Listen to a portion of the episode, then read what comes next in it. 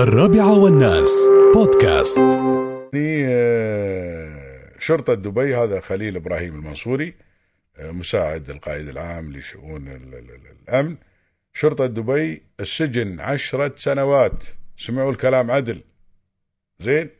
عقوبة إطلاق الشائعات والأخبار الكاذبة. فتحملوا. إيه. إذا وايد هذه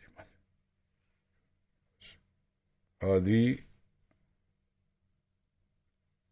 فتحملوا يجلسون يطلعون شائعات واخبار أخبار لا أخبار مغلوطة. ليش طلعت أخبار ما أدري. المهم إيه. فيستاهل. أي واحد بيطلع إشاعة إن شاء الله يسجنونه مدى الحياة. والله يستاهل. لأنه وايدين ناس مغرضين يجون يطلعون إشاعات وحد من الوادي بيطلع إشاعة عشان تنتشر وحد من الوادي بيطلع إشاعة عشان هو يشتهر. وآخر شيء حساب الوطن وأمن الوطن. فانتم يا طويل العمر آه